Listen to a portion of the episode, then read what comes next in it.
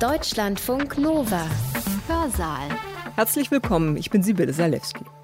Am 6. Januar dieses Jahres stürmten Anhänger des damals noch amtierenden Präsidenten Donald Trump das Kapitol in Washington, D.C., den Sitz des US-amerikanischen Parlaments. Viele Menschen in den USA und im Rest der Welt verfolgten die Bilder mit Entsetzen und fragten sich, wie es dazu kommen konnte.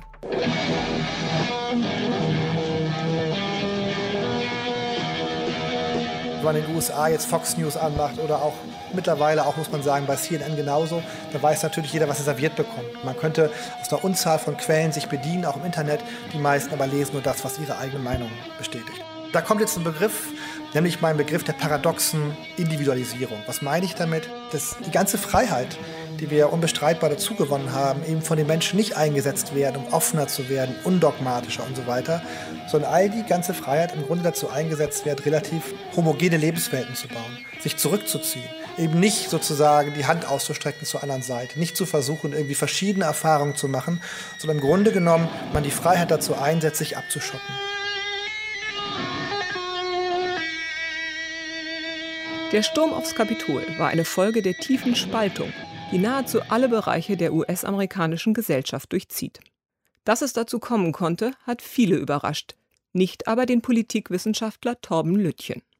Seit Jahren erforscht er, wie sich die politischen Lager in den USA immer weiter voneinander entfernen. In seinem Vortrag hier bei uns im Hörsaal geht er zurück bis in die 1950er Jahre. Schon damals entstanden die Gegensätze, die die USA heute prägen. Stadt und Land, Religiosität und Säkularismus, Rassismus und Liberalismus. Das war allerdings nicht immer so, denn die Bereitschaft und Fähigkeit zur Konsensbildung gehörten ursprünglich einmal zu den herausstechenden Merkmalen der US-amerikanischen Demokratie. Warum hat sich das geändert? Spätestens seit den 1960er Jahren sind unsere individuellen Freiheiten immer größer geworden, sowohl in den USA als auch in Europa. Statt diese Freiheiten zu nutzen, um aufeinander zuzugehen, haben sich viele Menschen immer stärker abgeschottet und sich mit denen zusammengeschlossen, die sowieso die gleichen Meinungen vertreten wie sie selbst. Die These von Torben Lüttchen Die Polarisierung, die wir heute sehen, ist auch ein Ergebnis der Freiheiten, die wir im 20. Jahrhundert neu gewonnen haben. Der Blick in die USA ist vielleicht ein Blick in unsere eigene Zukunft hier in Europa, glaubt Lüttchen. Er hält es für durchaus möglich, dass sich die Gräben bei uns ähnlich vertiefen wie in den USA. Torben Lütchens Vortrag hat den Titel Amerika im Kalten Bürgerkrieg, wie ein Land seine Mitte verliert. Er hat ihn am 4. Mai 2021 online gehalten im Rahmen der Vorlesungsreihe Krisen bewältigen der Polytechnischen Gesellschaft Frankfurt am Main. Ich wünsche euch viel Spaß beim Zuhören. Amerika im Kalten Bürgerkrieg, das ist der Titel meines Buches, das ist der Titel meines Vortrages heute auch. Als wir damals über den Buchtitel nachgedacht haben, das gemeinsam mit dem Verlag konzipiert haben, da überlegte ich manchmal, klingt das vielleicht irgendwie zu reißerisch, ist meine Intention, Bücher zu verkaufen, damit vielleicht irgendwie zu offensichtlich erfasst. Ähm, ich habe mich trotzdem dafür entschieden. Und dann in diesen letzten zwölf Monaten, was alles passiert ist eigentlich, seit der Drucklegung des Buches, das reicht eigentlich nochmal für einen Zyklus eigentlich, könnte man sagen. In dieser Zeit habe ich dann von Journalisten ganz oft die Frage gestellt bekommen, ob ich nicht eigentlich ein bisschen zu optimistisch gewesen sei mit meinem Titel und bei der Neuauflage vielleicht den kalten Bürgerkrieg weglassen sollte, weil ich natürlich eigentlich hier mit dieser Metapher spiele vom Kalten Krieg. Also zwei Systeme stehen sich feindlich gegenüber, haben sozusagen die Zugbrücken hochgezogen, kommunizieren nicht mehr, folgen ganz anderen Weltanschauungen aber der Krieg wird eben nicht heiß und es vielleicht doch einfach nur den zweiten Bürgerkrieg zu nennen, weil es wirklich teilweise sich so zugespitzt hat, insbesondere dann äh, durch die Proteste und Black Lives Matter und äh, als dann Trump-Anhänger in Landesparlamente eingedrungen sind, bewaffnet während der Corona-Zeit. All diese Dinge, das schien es doch in seiner Zuspitzung relativ gefährlich zu sein. Und ich weiß nicht, wie es Ihnen jetzt geht, wenn Sie das zu Hause schauen oder später oder auch Ihnen. Jetzt sind drei, vier Monate vergangen, der Pulverdampf hat sich so ein bisschen verzogen. Und dem wäre dann aus demokratietheoretischer Perspektive aber eigentlich zu entgegnen, naja, was soll daran falsch sein? Das ist eigentlich ganz gut, weil Gesellschaften und Demokratien natürlich erstmal Polarisierung brauchen. Also Demokratien existieren im Grunde eigentlich nur, weil sie polarisiert sind, weil Demokratien in der Lage sind, eben auch sehr erbitterte Konflikte friedlich zu lösen. Polarisierung ist meistens auch ein Zeichen dafür, dass neue Gruppen, die vorher vielleicht nicht in der gleichen Weise inkludiert waren, jetzt Teilhaberechte, neue Teilhaberechte einfordern und auch das eben zu Konflikten führt. Polarisierung kann auch positiv sein, weil es in der Regel, und genau das ist auch in den USA passiert, eben dafür sorgt, dass Menschen sich mehr engagieren, mehr wählen gehen, in Parteien eintreten und so weiter. Und all das finden wir eigentlich aus demokratietheoretischer Sicht ja sehr wünschenswert. Bis vor ein paar Jahren war übrigens das Modewort nicht Polarisierung. Da war das große Wort eigentlich in den Debatten von Politologen die Postdemokratie. Also irgendwie eine ausgehöhlte Fassade, die noch steht. Es gibt noch Parlamente und Parteien, aber die wirklichen Entscheidungen werden ganz woanders getroffen, irgendwie jenseits des politischen Raums von irgendwelchen multinationalen Konzernen. Und das eben auch dadurch hervorgerufen wird, dass die Parteien sich zu ähnlich sind, dass es so einen neoliberalen Konsens gibt, dass die Bürger das mit Apathie und Desinteresse verfolgen. Das war die Diagnose noch vor zehn Jahren vielleicht. Man könnte sagen, Polarisierung ist das Antidot. Ne? Das wirkt dem entgegen, weil es Leute zurückholt. Und aus all diesen Gründen könnte man sagen, Polarisierung an sich ist eigentlich kein Problem. Demokratie existiert passiert, eben um Polarisierung überhaupt aufzufangen oder ist eigentlich nur deswegen auch die beste Regierungsform. Würden wir alle in Harmonie leben, bräuchten wir sie eigentlich nicht, könnte man sagen. Und gleichzeitig ahnen wir aber natürlich auch, dass es naiv wäre, jetzt zu glauben, Polarisierung sei immer gut und positiv. Es gibt offenkundig auch so einen Fall von, sagen wir mal, bösartiger Polarisierung, würde ich es mal nennen, wo Polarisierung andere Formen annimmt. Wie können wir das eine vom anderen unterscheiden? Naja, ich würde sagen, wenn es eigentlich nicht mehr wirklich nur um Inhalte geht. Also wenn es nicht mehr sich um das handelt, was Politikwissenschaftler als sachbasierte oder themenbasierte Polarisierung bezeichnen, sondern es um Fragen geht zum Beispiel von Legitimität. Wenn nicht mehr Inhalte im Vordergrund stehen, sondern der politische Prozess eben selbst. Also ist die Regierung legitim? Ist die Opposition legitim? Waren die Wahlen legitim? Sie ahnen bereits, das sind Dinge, über die in den USA heute gestritten wird. Und deswegen eben ist auch diese Polarisierung in den USA, die auch ein paar positive Wirkungen hat, insgesamt eben in ihren Verlaufsformen eher so, dass es uns Sorgen machen muss und eher eine Form der bösartigen Polarisierung. Und wie kam es dazu? Das ist das eigentlich, worüber ich heute reden will. Ich will das auf zwei Ebenen machen. Einmal will ich die historische Genese dieser Konflikte darstellen, was da eigentlich zerbricht in der zweiten Hälfte des 20. Jahrhunderts oder aufbricht vielleicht auch. Und zweitens werde ich dann aber noch auf einer vielleicht übergeordneten Ebene auch eher so ein bisschen eine theoretische Erklärung vielleicht geben, die auch davon handelt, dass das, was dort passiert, uns irgendwie auch betrifft. Weil es nämlich erklärt eigentlich, inwiefern moderne Gesellschaft, unter welchen Bedingungen moderne Gesellschaften eigentlich eine neue Form von Konflikt und Polarisierung produzieren. Aber das ist der zweite Schritt. Wir fangen an mit der Genese. Und man sollte vielleicht damit anfangen, dass die USA tatsächlich mal historisch eigentlich als Land galten im Vergleich zu Europa. Das ist ja sozusagen immer die Folie, die wir hier anlegen das gerade sich eben durch ein sehr konsensuales politisches System und eine sehr konsensuale politische Kultur ausgezeichnet haben. Also es gibt eine lange Tradition, beginnend schon bei Tocqueville, also ein französischer Publizist und Politiker des 19. Jahrhunderts, der ein großartiges Buch über die Demokratie in Amerika geschrieben hat und der auch bereits davon berichtet, dass die Amerikaner die Dinge pragmatisch angehen, sich nicht in großen Theorien verstricken, dass sie zwar den Wandel lieben, aber die Revolution fürchten und so weiter.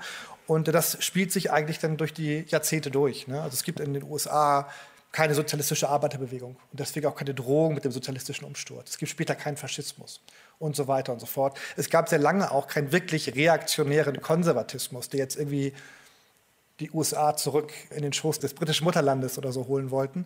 Also all das existiert nicht. Die USA sind das Land von liberaler Demokratie und liberalen Kapitalismus mit radikalen sozialen Ungleichheiten, natürlich auch mit Konflikten, aber lange Jahre eben galten sie als sehr konsensgeprägt. Das sieht man hier auch in diesem Zitat von Robert Dahl, in einem Lehrbuch von 1972, das bis in die 80er Jahre übrigens noch genauso aufgelegt wurde. Und der schreibt, anders als die Parteien in Europa haben Demokraten und Republikaner im Grunde die gleiche Ideologie. Dem Europäer, der an den Krach und die Wut gegensätzliche Ideologien gewohnt ist, muss die amerikanische Politik ziemlich zahm und langweilig vorkommen. Das klingt oder erscheint heute fast ein bisschen surreal. Das sind Sätze aus dem Museum der amerikanischen Geschichte. Also was passiert da? Es sind drei große Konfliktlinien, die aufbrechen seit den späten 50er Jahren. Einmal Race, ein Wort, das wir ins Deutsche uns ein bisschen schwer tun mit Übersetzung, also ethnische Konflikte im Land, Race. Nummer zwei Religion. Und Nummer drei der Gegensatz zwischen Stadt und Land, der gleichzeitig auch der Konflikt ist zwischen den Gewinnern und Verlierern der Globalisierung. Fangen wir an mit Race. Ich habe ja gerade schon gesagt, also Polarisierung ist insofern auch positiv, weil sie immer dann sozusagen aufbricht, wenn neue Teilhaberechte eingefordert werden und neue Gruppen sozusagen versuchen, inkludiert zu werden in ein politisches System, die vorher vielleicht unzureichend inkludiert sind. Und genau das passiert in den USA. Und die Nichtpolarisierung der amerikanischen Politik, gerade nach 1945, bis in die späten 50er, frühen 60er Jahre, verdankt sich eben auch der Tatsache, dass man sich manchen Problemen lieber gar nicht stellt, parteiübergreifend sich diesen Problemen und Fragen eben gar nicht stellt. Und äh, das größte Problem ist eben in der Tat die, die eklatanten, die miserablen Bedingungen im Süden der USA, wo eben auch 100 Jahre nach dem Ende der Sklaverei von echter Gleichberechtigung eben keine Rede sein kann. Und wo es immer noch ein System faktischer Rassentrennung gibt, ein Apartheidssystem, was dazu führt, dass Schwarze im Bus hinten sitzen müssen, nicht die gleichen Restaurants besuchen, nicht die gleichen Toiletten, viel schlimmer noch am Wählen massiv gehindert werden, nicht die gleichen Schulen besuchen und all das eben von einer lokalen politischen Kultur im Grunde gedeckt wird, die sich nicht bemüht, sie gleichzustellen tatsächlich. Das bleibt sehr lange so, bis dann eben Anfang der 60er Jahre Martin Luther King und andere Führer des Civil Rights Movement es eben schaffen, die nationale Aufmerksamkeit stark zu absorbieren und diese Ungerechtigkeiten eben stark dadurch in den Fokus auch der nationalen Debatte rücken. Beide Parteien tun sich schwer damit. Die Demokraten auch, die es dann am Ende aufnehmen werden als Thema, die wir heute als liberale Bürgerrechtspartei kennen. Das Problem ist nur, dass die Demokraten bis dahin auch einen sehr, sehr starken konservativen Flügel haben, den sie brauchen, um Wahlen zu gewinnen, nämlich der Süden der USA. Der Süden der USA Dort, wo ich eben auch gewesen bin, reden wir vielleicht nachher nochmal drüber in Tennessee. Aber überall zwischen North Carolina, Alabama, was heute zum größten Teil alles ganz klar republikanische Hochburgen sind, bis in die 60er Jahre hinein des letzten Jahrhunderts sind das ganz klar demokratische Hochburgen. Das nennt man den, den Solid South der Demokratischen Partei. Also Demokraten tun sich sehr schwer damit. Sie ringen sich aber doch durch. Der liberale Flügel der Partei macht das. Man nimmt sich des Themas an, verabschiedet den Civil Rights Act, ein Jahr später den Voting Rights Act 1965, der eben diese Ungerechtigkeiten sehr stark angeht, der auch der Bundesregierung in Washington große Befugnisse gibt, lokal dort einzugreifen, wo es eben diesen Rassismus gibt. Und das verändert, kann man sagen, eigentlich alles. Und ich will Ihnen ganz kurz diese Wahlkarte einmal zeigen. Rot ist immer warum auch immer, republikanisch, blau demokratisch. Das sind zwei Wahlen, die ich hier rausgenommen habe. Es liegt noch eine dazwischen, lassen wir jetzt kurz beiseite. Es sind beides erdrutschartige Wahlsiege, ganz eindeutig. 1956 gewinnt Dwight D. Eisenhower als Republikaner erdrutschartig. Es gibt, glaube ich, nur sechs oder sieben Bundesstaaten, die er verliert. Wo liegen die? Im Süden der USA. Da kann auch Eisenhower, der sehr populär ist, parteiübergreifend nicht gewinnen. 1964 nominieren die Republikaner einen für damalige Verhältnisse, heute wäre er vielleicht noch normaler, nach Trump hat sich alles geändert, einen sehr, sehr konservativen Kandidaten, Barry Goldwater, der einer der Republikaner war im Senat, der gegen diesen Civil Rights Act und gegen diesen Voting Rights Act gestimmt hat. Was passiert? Er verliert die Wahl haushoch. Ich glaube, so hat noch keiner verloren. Ich glaube, nationalweit 35 Prozent oder 38 Prozent. Aber er gewinnt fünf Bundesstaaten im Süden und seinen eigenen Arizona, den man dort sieht. Und das ist der Beginn, was wir in der Politikwissenschaft als Southern Realignment bezeichnen. Das heißt, im Süden kommt es jetzt zu einem Repräsentanzwechsel. Die ganzen konservativen Südstaatler beginnen jetzt republikanisch zu wählen. Und warum ist das so wichtig? Es ist wichtig vor allem, weil es die Parteien insgesamt vereinheitlicht. Das heißt, konservative Südstaatler gehen zu den Republikanern und gleichzeitig gibt es sehr viele liberale Amerikaner, die vorher vielleicht noch republikanisch gewählt haben, an den Küstenregionen des Landes, die zu den Demokraten gehen. Und dadurch wird die eine Partei jetzt eindeutig liberaler und die andere Partei wird eindeutig konservativer. Und man könnte sagen, das ist eigentlich der erste Dominostein, der fallen musste, um aus dieser sehr konsensgeprägten Gesellschaft eine sehr polarisierte zu machen. Weil die Parteien bis dahin eben sehr heterogen gewesen sind. Die hatten einen liberalen und einen konservativen Flügel. Und wenn sie Parteien haben, die so heterogen sind, dann können sie keine klare, markante Weltanschauungspolitik betreiben. Dann müssen sie ein bisschen diffus bleiben, dann müssen sie versuchen, ihre sehr heterogene Wählerkoalition zusammenzuhalten. Und all das eben äh, ändert sich danach. Und beide Parteien werden jetzt liberaler und konservativer in sich, homogener, aber eben sehr viel unterschiedlicher zwischen ihnen. Das ist Nummer eins, Race. Nummer zwei, Religion. Man konnte viel darüber reden, warum dieser Mensch, der nun wirklich nicht, wie auch alle wissen, äh, sagen wir mal, einen sehr christlichen Lebenswandel pflegt, auch von vielen sehr religiösen Amerikanern unterstützt wird, komme ich gleich auch noch mal kurz zu. Aber erstmal auch zur Genese dieses Konfliktes zwischen dem religiösen und dem säkularen Amerika. Auch das ist gar nicht voraussehbar bis in die 1960er, eher 1970er Jahre. Die USA sind ein sehr religiöses Land, aber Religion spielt eigentlich in den in, den Konflikten des Landes keine sehr übergeordnete Rolle, jedenfalls nicht direkt 1945. Viele auch sehr konservative Priester, sagen wir einmal, äh, oder Geistliche, sind auch politisch nicht besonders aktiv. Das ändert sich dann ab Ende der 60er Jahre mit ein bisschen Verzögerung, weil, und jetzt kann man, glaube ich, sehr gut eine Analogie herstellen zu dem, was wir selber auch in Europa, auch in Deutschland erlebt haben, weil es eben auch in den USA zu dem kommt, sogar etwas früher als das, was wir auch erlebt haben, nämlich dass diese Gesellschaften, diese modernen westlichen Gesellschaften seit Ende der 60er Jahre, der 1960er Jahre, eben einen ganz tiefgreifenden Liberalisierungsschub erleben. Also neue Generationen, die neue Formen von Lebensführung für sich beansprucht, neue Formen von Sexualität ausprobiert, auch wiederum mit neuen Minderheiten sozusagen, die jetzt plötzlich eine Stimme bekommen, wo Werte wie Tradition, Autorität, Respekt eben nicht mehr ganz so wichtig sind vielleicht wie in Generationen davor, was auch insgesamt eine Revolution ist, die sehr tiefgreifend diese Gesellschaften verändert, nachhaltig, ich würde auch sagen, bis heute nicht wirklich gebrochen. Wir leben eigentlich immer noch sozusagen mit den Nachläufern dieser Emanzipationsschübe. Aber gleichzeitig natürlich gibt es dagegen, wie es immer in solchen Fällen ist, eine sehr aggressive, konservative Gegenreaktion. Ich habe ja gerade gesagt, das ist sogar transatlantisch ähnlich. Das kennen wir sogar aus Deutschland. Ne? Also in den 70er Jahren wird die CDU nochmal konservativer und die katholische Kirche entdeckt den Kulturkampf nochmal und Franz Josef Strauß tritt 1980 an und Alfred Dregger in der CDU. Und selbst Helmut Kohls geistig-moralische Wende von 82, 83 ist noch von diesem Geist geprägt, das, was wir unter 68 in Deutschland verhandeln, sozusagen rückgängig machen zu wollen. Was aber eben scheitert. Ne? Weil es gibt kein Reservoir mehr für eine wirklich konservative Politik in den meisten europäischen Demokratien. Diese Liberalisierung ist erfolgreich. Sie fegt eigentlich über, könnte man sagen, alte Mentalitäten hinweg. In den USA ist es natürlich anders. Aus verschiedenen Gründen bleiben die USA, die es auch erleben, aber bleiben ein relativ religiöses Land. Es wenden sich zwar auch viele ab, von den Kirchen oder sind jetzt Kirchen, die sehr, sehr liberal sind. Es gibt auch in den USA immer schon Kirchen, die wirklich sehr liberal sind. Aber viele konservative Amerikaner eben schließen sich jetzt evangelikalen Freikirchen an, die sehr religiös sind, äh, die sehr stark mit dem Zeitgeist hadern.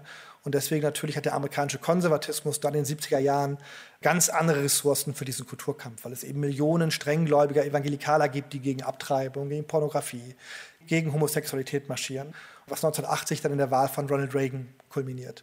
Das ist sozusagen der erste Republikaner, der dann massiv, wirklich massiv und überragend in diesem Wählersegment konservativer Protestanten gewinnt. Also Religion als zweite Konfliktlinie. Nummer drei, und die haben wir auch so ein bisschen, würde ich sagen, ganz stark im Augenblick in Europa eigentlich als Thema Stadt gegen Land. Man könnte aber auch sagen, und in den USA noch viel stärker als bei uns. Das ist natürlich gleichzeitig auch der Konflikt. Also Stadt gegen Land natürlich sind immer verschiedene Lebenswelten, Kulturen, das ist klar. Aber es ist gleichzeitig auch sehr stark ein ökonomischer Konflikt, der sich dahinter verbirgt weil es hier eben auch um die Gewinner und Verlierer von Globalisierung geht. Äh, weil in den USA noch stärker, als es auch hier der Fall ist, eben die, der größte Teil der Wertschöpfung im Grunde in den Metropolen stattfindet. Das sind die Gewinner von Globalisierung, das sind äh, Serviceindustrien, das ist das Gebiet, wo Tertiarisierung sozusagen eher positive Effekte hat, im, Ganzen jedenfalls, während in den USA der rurale Teil des Landes eigentlich stark zurückgefallen ist. Also ich vergleiche das immer damit, es gibt in den USA eben keine Hidden Champions auf der Schwäbischen Alb oder im Münsterland oder wo immer die sich in Deutschland verbergen. Wer durch diese der durch dieses Land fährt und diese sehr, sehr vielen, ist ja nicht nur vielleicht unser populäres Bild in den Küstenregionen, aber diese sehr, sehr vielen äh, boomenden Regionen sieht in Metropolen, Metropolregionen äh, des Landes sieht und dann rausfährt äh, 50 Meilen und dann sieht, wie es auf dem Land in den USA aussieht, sieht eben, dass da ganz klar manche profitiert haben von diesen Strukturveränderungen der Ökonomie der letzten drei Jahrzehnte und andere eben massiv verloren haben. Naja, das hat das Land natürlich zusätzlich entfremdet. Und das Entscheidende ist aber jetzt, also nochmal ganz kurz, diese vielleicht, diese nette Grafik hier.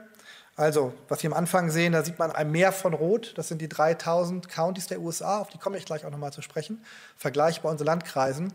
Wenn die Grafik beginnt, fragt man sich, wie Trump die Wahl jemals verlieren könnte, weil 80 Prozent oder 90 Prozent des Landes scheint eben rot zu sein. Ja? Aber wie da eben steht, sehr richtig, Land doesn't vote, people do. Also wenn man das vergleicht natürlich, wo gewählt wird und äh, das mit Bevölkerungsdichte sozusagen Relation setzt, das Bild natürlich anders aus. Das heißt, Demokraten sind eben extrem stark in den äh, Metropolregionen. Es gibt mittlerweile keine einzige Metropolregion mehr der USA, die nicht bei den Präsidentschaftswahlen von Demokraten gewonnen wird. Es gibt noch sehr wenige, wo es keinen demokratischen Bürgermeister gibt, während bei allen äh, Countys eigentlich, die sehr dünn besiedelt sind, fast überall Trump eigentlich auch bei dieser Wahl vorne gelegen hat. Das sind die drei Konfliktlinien also. Und das Entscheidende ist jetzt, dass man sich anschauen muss, wie eigentlich diese Konfliktlinien miteinander interagieren. Es gibt auch Konfliktlinien, die vielleicht sehr stark sind, aber die übereinander liegen und dadurch sogar Konfliktintensität irgendwie abmildern können. Ja, also ein gutes Beispiel wäre, nehmen Sie die Bundesrepublik nach 1945, die CDU ist doch sehr katholisch, aber sie hat auch sehr viele Arbeiter, sie hat sehr stark sozialkatholischen Flügel und äh, diese Arbeiter haben vielleicht bei manchen Fragen, verteidigen sie ihre katholische Identität, auch nach 45 noch, bevor das auch bald vielleicht verschwindet, aber gleichzeitig natürlich haben sie auch ein Klassenbewusstsein noch. Ne, Im Ruhrgebiet zum Beispiel. Das heißt, da haben sie tiefe Konfliktlinien, aber die liegen übereinander sozusagen oder überschneiden sich und das kann dafür sorgen, dass, dass da noch ein bisschen Ambivalenz bleibt. In den USA ist eben das Gegenteil passiert. Das heißt also, diese drei Konfliktlinien Die laufen alle jetzt in die gleiche Richtung und haben eigentlich jede Ambivalenz, könnte man sagen, alle Ambiguität ausgelöscht. Das heißt, da steht jetzt ein weißes, ländliches, religiöses Amerika gegen ein multiethnisches, urbanes und säkulares Amerika. Und auch das erklärt eben die extreme Intensität dieses Konfliktes. Es gibt keine Grautöne mehr dazwischen eigentlich. So, erklärt das aber schon alles. Ja, vieles schon, würde ich sagen. Es erklärt, dass da reale Interessen gegeneinander stehen dass es sehr differente Wählerkoalitionen sind, die beide Parteien vertreten. Das schafft natürlich Polarisierung. Aber gleichzeitig, und jeder, der diesen Diskurs verfolgt hat seit vielen Jahren, weiß das, gibt es eigentlich in diesem Konflikt auch so eine Seite, die fast ein bisschen irrational eigentlich ist, würde ich meinen. Wo nicht irgendwie gestritten wird, auch um Sachfragen oder wo es nicht nur um klar feststellbare Identitäten geht, sondern was einen Zug so ein bisschen ins Irrationale hat. Also wie erklärt man das zum Beispiel? 55 Prozent der Republikaner auch im April 2021. Es gibt auch Statistiken, wo es noch höher ist, 70 Prozent. Aber auf jeden Fall eine Mehrheit der Republikaner auch im April 2021 davon überzeugt ist, dass äh, die Wahl gefälscht gewesen ist. Und in dieser durchaus, wenn man das weiterspinnt, natürlich in dieser unbeständigen Logik, Biden ja fast schon äh, logischerweise für einen dann illegitimen Präsidenten halten müssen. Oder wie erklärt man das 2015, nach Jahren der Aufklärung, ein Drittel der republikanischen Wähler noch immer der Meinung war, Obama sei ein Moslem? Ne, wie erklärt man das zum Beispiel? Sie sehen, ich habe zum allergrößten Teil Beispiele von der einen Seite, nicht so stark von der anderen. Und dann eine Statistik, die ich immer sehr interessant fand. Ich weiß nicht, ob wir Zeit haben, darauf zu kommen, nochmal heute. Dass Republikanern sogar mit höherem, mit höherem Bildungsstand die Ansicht wächst, es gebe keinen Klimawandel. Das heißt, Bildungsstand und Ablehnung des wissenschaftlichen Konsenses zum Klimawandel Dazwischen gibt es eine positive Korrelation. Wie erklärt sich das? Also was erklärt eigentlich, sagen wir mal, diesen Teil des Konfliktes eigentlich, den wir nicht so einfach fassen können, mit dem wir einfach nur drei Konfliktlinien aufzeigen und sagen, naja, ne, das ist eine weiße Mehrheitskultur, die fürchtet sozusagen über sozialen Status. Das passiert sicherlich in den USA, ist das Thema Race, oder die wollen ihre religiösen Werte verteidigen und so weiter und so fort. Nein, es gibt einen Teil dieses Konfliktes, der irgendwie eindeutig irrationale und irgendwie auch schrille, hysterische, paranoide Züge trägt. Und da kommt jetzt ein Begriff, den ich in dem Buch auch sehr stark benutze, auch sonst, der meiner Arbeit der zentral ist. Nicht erschrecken, er klingt vielleicht sehr akademisch, man kann ihn aber, glaube ich, irgendwie ganz gut ausbuchstabieren, nämlich mein Begriff der paradoxen Individualisierung. Was meine ich damit? Fangen wir vielleicht mal so an. Also die meisten Politologen und Sozialwissenschaftler haben eigentlich immer geglaubt, und das schien auch für Europa zum Beispiel ganz gut hinzukommen, dass irgendwie Modernisierung Individualisierung bedeutet. Also wir werden frei an unsere Lebensentscheidungen. Wir lösen uns aus Traditionen der dörflichen Strukturen, der Kirchen, der Familien. Wir werden irgendwie freiere Individuen. Wir haben eine größere Autonomie, wie wir unser Leben führen wollen, mit wem wir, wem wir heiraten wollen, wem wir befreunden wollen, was wir arbeiten wollen, wo wir wohnen wollen, welche Informationen wir konsumieren. Und das würde uns irgendwie auch kognitiv offener machen. Also offener für vielleicht auch Ambivalenz, für Ambiguität und irgendwie am Ende dieses Prozesses steht dann irgendwie so ein postmoderner Flaneur, äh, sage ich mal, der irgendwie zwischen verschiedenen Weltanschauungen auch irgendwie flexibel hin und her wechselt oder vielleicht auch wenn er wählen geht zum Beispiel ganz rational Parteiprogramme vergleicht und eben nicht mehr darauf angewiesen ist, dass ihm irgendwelche Eliten irgendwie erklären, wie die Welt funktioniert, das macht er selbst und er ist dabei, wie gesagt, höchst flexibel und irgendwie objektiv vielleicht auch. Meine These ist eben, und da glaube ich, dass die USA vielleicht auch nur eventuell die Avantgarde sind, die uns die Zukunft zeigt, dass man in den USA sehen kann, dass das gar nicht stimmt eigentlich. Nämlich, dass die ganze Freiheit, die wir unbestreitbar dazugewonnen haben, eben von den Menschen nicht eingesetzt werden, um offener zu werden, undogmatischer und so weiter, sondern all die ganze Freiheit im Grunde dazu eingesetzt wird, relativ homogene Lebenswelten zu bauen, sich zurückzuziehen, eben nicht sozusagen die Hand auszustrecken zur anderen Seite, nicht zu versuchen, irgendwie verschiedene Erfahrungen zu machen, sondern im Grunde genommen man die Freiheit dazu einsetzt, sich abzuschotten. Das heißt, man hätte alle Arten von Möglichkeiten, sich zu informieren zum Beispiel, aber man tut es eben nicht, sondern man bleibt im Grunde genommen in der Behaglichkeit des eigenen Milieus. Es gibt viele Beispiele dafür, die kann ich nicht alle ausführen jetzt, aber Ne? Also Medien kennen die meisten, glaube ich, die das schauen. Sonst schaut man wahrscheinlich sowas nicht um 19 Uhr. Wenn man in den USA jetzt Fox News anmacht oder auch mittlerweile auch, muss man sagen, bei CNN genauso, da weiß natürlich jeder, was er serviert bekommt. Ne? Also man könnte aus einer Unzahl von Quellen sich bedienen, auch im Internet. Die meisten aber lesen nur das, was ihre eigene Meinung bestätigt.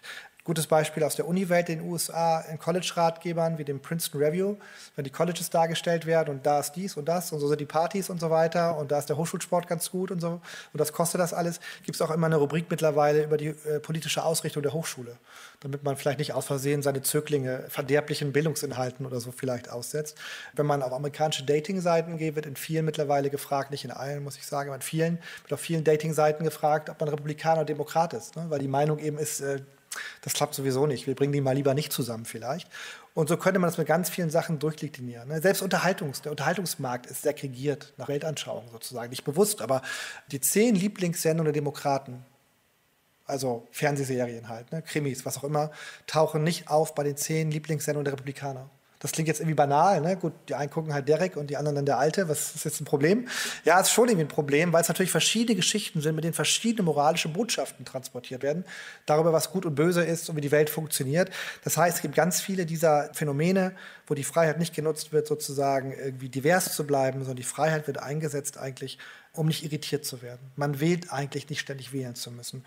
Und das Beispiel, mit dem ich am meisten immer gearbeitet habe, auch in meiner eigenen Feldforschung, ist das hier. Noch eine Landkarte das stellt sogenannte, so heißt es hier, Landslide. Landslide sind erdrutschartige Siege, Landslide Counties dar. Definiert als Counties, also diese Landkreise, von denen ich gerade schon sprach, von denen es 3000 gibt, in denen der ein oder andere Kandidat mit mindestens 20 Prozent Vorsprung gewonnen hat. Also 60 zu 40 Prozent, aber viele von denen sind auch 80 zu 20 vielleicht. Dunkel ist demokratisch, das Hellgrau ist republikanisch. Das wäre erstmal gar nicht so wichtig. Das Entscheidende an dieser Karte ist, das ist 1976, Jimmy Carter gegen Gerald Ford. Und das Entscheidende an dieser Karte aber ist, dass das meiste noch weiß ist. Das heißt, in den meisten der über 3000 Counties der USA geht es irgendwie noch kompetitiv zu. Das heißt, die Chancen sind relativ groß, dass ihr Nachbar vielleicht eine andere Partei wählt. Ne? Darauf läuft es ja quasi hinaus. Es gehen ein paar Jahrzehnte ins Land, das verändert sich und das ist 2004. Und äh, der Süden ist nicht mehr demokratisch, das hatte ich ja schon angesprochen irgendwie. Aber was hier entscheidender ist, das, was vorher weiß war, ist jetzt eingefärbt in der Regel hellgrau. Es sind äh, dünn besiedelte Gegenden in den Great Plains oder so, wo die Republikaner gewinnen. Aber auch die San Francisco Bay Area und so weiter, New York, sind alles keine Orte, wo 1976 irgendwie nur Demokraten wählten. Ne? Und viele von diesen Counties sind eben auch nicht jetzt irgendwie 60, 40, sondern 80 zu 20, also wirkliche Monokulturen. Diese Art von Karte habe ich nicht, aber zumindest 2016 habe ich diese auf einer Slide. Die ist fast vielleicht sogar von Illustration einfacher, weil es die Farben sind, die wir kennen, rot und blau wo man das dann äh, sogar von 96 noch weiter verfolgen kann bis 2016. Ich habe keine Karte für 2020. Ich vermute, wenn man weiß, wer wie wo gewählt hat, ist es wahrscheinlich weitergegangen.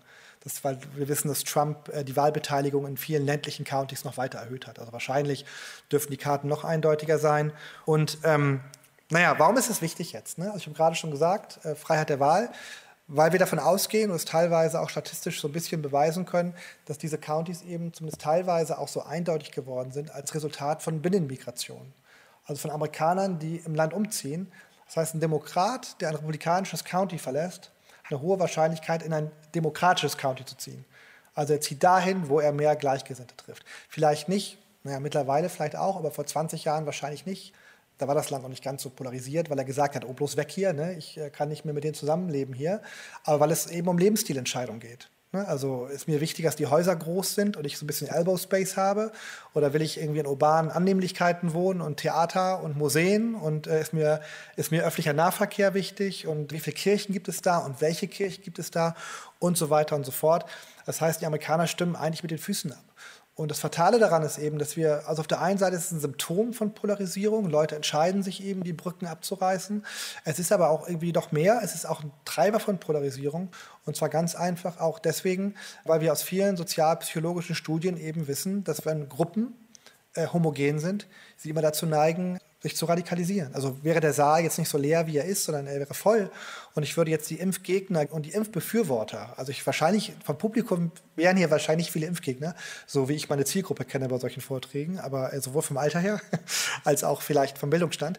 Aber man würde sie wirklich trennen, 50-50, und würde sie eine Stunde lang separat diskutieren lassen, kann man davon ausgehen, dass die Impfgegner hinterher in ihren Meinungen gestärkt sind. Ne? Weil es die Akkumulation von Argumenten oder auch weil es gibt auch in solchen Gruppen, die eh schon homogen sind, gibt es keine soziale Prämie mehr für Mäßigung. So von wegen, aber jetzt mal ruhig den Ball flach halten, sondern da kriegt man nur Prestige, indem man sozusagen äh, an der Spitze wegmarschiert eigentlich. Das heißt, das wissen wir aus der Sozialpsychologie und wir nehmen jedenfalls an, dass es im Grunde auch für Nachbarschaften gilt. Ne? Wenn der Dissens fehlt, wenn alle einer Meinung sind, dann radikalisiert man sich. Und natürlich ist es auch viel leichter, die andere Seite zu dämonisieren, wenn man sie eigentlich gar nicht kennt.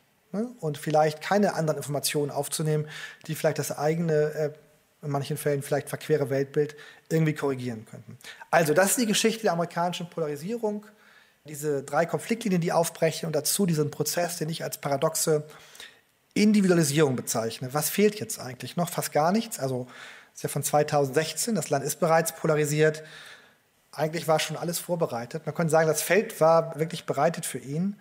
Man kann auch sagen, bevor so eine Figur aufsteigen kann, dessen charakterlichen Defizite auch den eigenen Anhängern durchaus bewusst war, da muss eigentlich schon viel kaputt gegangen sein in so einem Land. Da muss es schon eine Menge Zynismus geben über Politik, über den Staat und so weiter. Sonst schafft so jemand das eigentlich nicht. Und in vielen ist ja auch wirklich einfach nur die Verkörperung dieser Polarisierung. Also wenn wir über Race sprechen, er hat sich eben getraut, Dinge, die vorher subtil bei den Republikanern angelegt gewesen sind, die einfach sehr viel eindeutiger auszusprechen, eben die sagen wir, subtile wegzulassen und teilweise zu, zu offen rassistischen Stereotypen überzugehen. Das ist ganz klar. Hat er noch was mitgebracht, was vorher nicht da war? Eigentlich war alles da.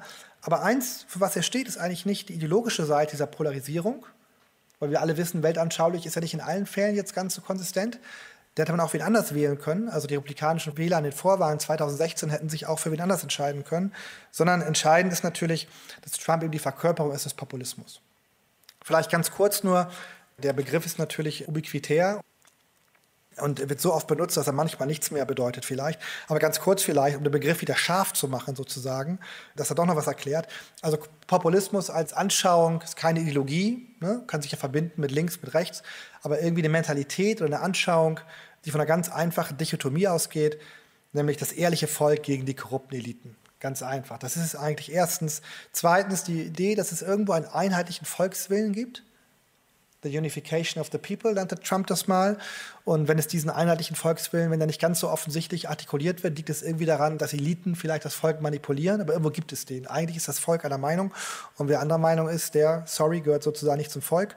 Und zweitens dann ganz zentral die Idee vom Heartland, wie es einige Populismusforscher genannt haben. Die Idee, dass es irgendwo im Land so ein ideales, es ist kein geografischer Ort, das Heartland, das ist das Herzland, aber dass es irgendwie einen idealen Ort der, der Vorstellung gibt, wo die Menschen irgendwie noch unschuldig sind sozusagen, wo Politik auch keinen Platz hat eigentlich das Ideal einer versunkenen Gemeinschaft vielleicht irgendwie.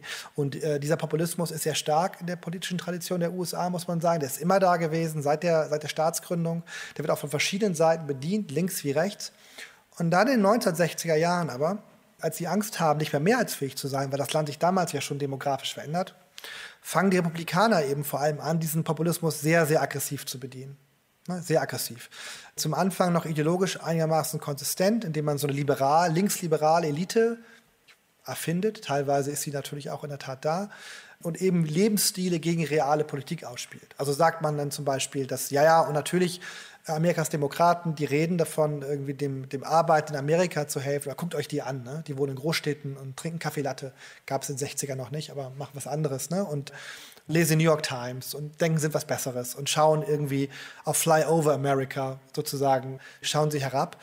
Und das, das radikalisiert sich eigentlich immer weiter. Also erst ist es so die liberale Elite, und später ist eigentlich ganz Washington. Ne? Also Washington ist ein Sumpf und die Politik ist ein Sumpf. Und jeder Republikaner verspricht eben aufzuräumen damit ne? und verspricht irgendwie diesen Sumpf trocken zu legen. Aber keiner konnte es natürlich am Ende so gut machen wie Trump, ne? der halt wirklich, egal was man ihm sonst vorwerfen mochte, aber eines war immer wahr, er hat ja selber gesagt, er war kein Politiker. Und es ist eigentlich auch bis zum Ende nicht geworden so richtig. Und deswegen haben alle versprochen, irgendwie den Sumpf trocken zu legen. Aber die anderen blieben eben doch irgendwie nur die, die quakenden Frösche, die nicht gefragt werden, wenn es wirklich passiert. Und so Trump konnte das eben am authentischsten verkörpern. Das heißt, diese Erzählung der Republikaner, die hat sich im Grunde gegen ihre eigenen Urheber gerichtet. Also sie haben so lange diesen Anti-Elitendiskurs gepflegt, gegen das Establishment eigentlich gewettert, bis Trump kam und gesagt hat, naja, dann nehmen wir euch mal beim Wort. Jetzt fegen wir euch alle weg sozusagen. Ne?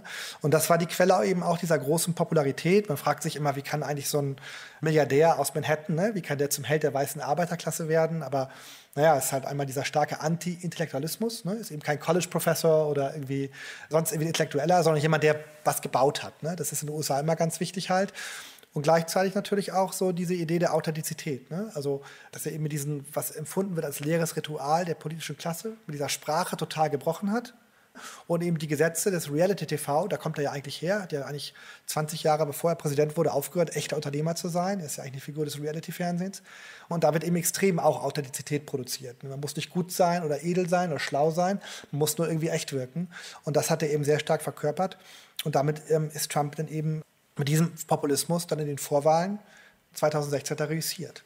Dazu muss man wissen, die meisten haben natürlich ihn am Ende jeweils 2016 noch, anders als 2020, glaube ich, wo es sich noch weiter zusammengefügt hat, immer noch vielleicht ein bisschen gewählt und sich dabei die Nase zugehalten. Ne? Also, aber es gibt eben dieses eine Drittel der Wähler, das bei den Vorwahlen 2016 bei ihm war und die wurde eben extrem stark durch diesen harten Populismus angezogen, der eben viel mehr Ähnlichkeiten hat mit dem, was wir aus Europa längst kannten. Ne? Marine Le Pen und Gerd Wilders und die FPÖ. Das heißt, es verfasst eigentlich so eine Europäisierung des amerikanischen Konservatismus, nur vielleicht fast noch eine Spur härter und eine Spur hemmungsloser. Ja, also Trump als Populist. Und äh, wir können über die vier Jahre dieser Präsidentschaft auch reden, aber vielleicht hier, sind die auch noch gar nicht ganz sortiert. Das meiste aber eigentlich, würde ich sagen, bewegt sich in Bahn eigentlich politisch erst einmal von dem, was er umsetzt, von einer oft relativ normalen konservativen Politik. Deregulierung, Steuersenkung. Er verschärft natürlich die Gesetze zur Einwanderung, aber auch das liegt relativ auf der Linie mit dem, was die meisten Republikaner wollten. Und daneben aber tut er natürlich eins, vier Jahre lang, fast jeden Tag kann man sagen, mit jedem Tweet, er unterminiert die ungeschriebenen Regeln erst einmal der amerikanischen Verfassung. Und man könnte sagen, eigentlich die Achillesferse des Populismus war eigentlich immer schon, der eben auch sehr stark lebt von der Provokation, vom Tabubruch, eben immer ein Brikett nachlegen zu müssen. Und Trump musste eigentlich immer ein Brikett nachlegen. Es gab eigentlich keinen Weg mehr, nachdem er jahrelang erzählt hat, dass die Wahl sowieso gestohlen sein wird und dass sie illegitim sein wird, war für ihn klar, er musste das eigentlich steigern bis zu diesem Punkt. Insofern war, finde ich, der 6. Januar irgendwie fast der logische Höhepunkt dieser Präsidentschaft und musste vielleicht irgendwie so eskalieren. Gleichzeitig kann man sagen, im Grunde hat natürlich die USA auch gerettet, dass Trump eben nur, in Anführungszeichen, ein rechter Populist gewesen ist. Ne, deswegen ist das das Folgenschwerste, was passiert ist. Ich will das nicht bagatellisieren, das waren schreckliche Bilder. Menschen sind gestorben. Aber es hat auch nochmal gezeigt, eben natürlich, würde ich sagen, dass dieser Angriff auf die amerikanische Demokratie irgendwie nie koordiniert gewesen ist. Eben nicht weltanschaulich wirklich irgendwie koordiniert gewesen ist. Über ihn als Person und seine Eitelkeit und Befindlichkeiten eigentlich auch nie so richtig hinausgewiesen äh, hat. Und wäre nämlich Trump mehr gewesen als nur, noch einmal in Anführungszeichen, ein rechter Populist, nämlich das, was ihm viele auch unterstellt haben, nämlich ein faschistischer Parteiführer, dann wäre natürlich diese vier Jahre, dann wäre alles anders gelaufen, wäre es ganz anders ausgegangen. Dann hätte er nämlich natürlich am ersten Tag seiner Präsidentschaft den amerikanischen Behördenapparat mit seinen Gefolgsleuten bestückt, was er bis zum Ende nicht geschafft hat. Ne? Also er hat konservative Richter ernannt, die ihn am Ende auch im, Stück, im Stich gelassen haben, die aber auch nicht irgendwie seinen Populismus geteilt haben, sondern auf Personallisten standen, die ihm seine eigenen republikanischen Berater gegeben haben, eigentlich, die sehr konservativ waren, am Ende aber eben auch seine eklatanten Rechtsbrüche nicht mitgemacht haben. Und deswegen war natürlich das, was da passiert ist, kein Staatsstreich, kein Coup. Das würde ja bedeuten, dass von oben irgendwie das Parlament aufgelöst wird, Oppositionelle werden verhaftet, die TV-Stationen werden besetzt, Panzer rollen durch die Hauptstadt. All das ist natürlich nicht passiert. Ne? So, es war im Grunde so eine Geste rechtspopulistischer Selbstermächtigung, vielleicht auch irgendwie ein Performance-Act oder so etwas in der Art. Ein Aufstand ohne irgendeine Aussicht auf Erfolg. Und das hat Amerika im Grunde genommen gerettet. Ne? Wenn äh, Trump das gewesen wäre, was viele 2017 befürchtet haben, hätte er natürlich vier Jahre Zeit gehabt, eigentlich den Schlag vorzubereiten. Und das hat er eben nicht getan. Deswegen blieb es erratisch. Und äh, Trump hat die Wahl verloren. Und jetzt ist die Frage, kommt die große Versöhnung? Ich nehme es vorweg, aber darüber reden wir vielleicht. Ich bin relativ skeptisch, dass auch eine ganz große Versöhnungsgeste, auch der beste Willen vielleicht auf Seiten des amerikanischen jetzigen amtierenden Präsidenten viel ändern würden. Die USA sind lange schon gespalten und werden auch noch länger ein gespaltenes Land bleiben. Vielen Dank. Das war der Politikwissenschaftler Torben Lüttchen über die tiefe Spaltung der US-amerikanischen Gesellschaft. Sein Vortrag hatte den Titel Amerika im Kalten Bürgerkrieg, wie ein Land seine Mitte verliert. Er hat ihn am 4. Mai 2021 online gehalten im Rahmen der Vorlesungsreihe Krisen bewältigen der Polytechnischen Gesellschaft Frankfurt am Main. Deutschlandfunk Nova. Hörsaal. Samstag und Sonntag um 18 Uhr. Mehr auf deutschlandfunknova.de.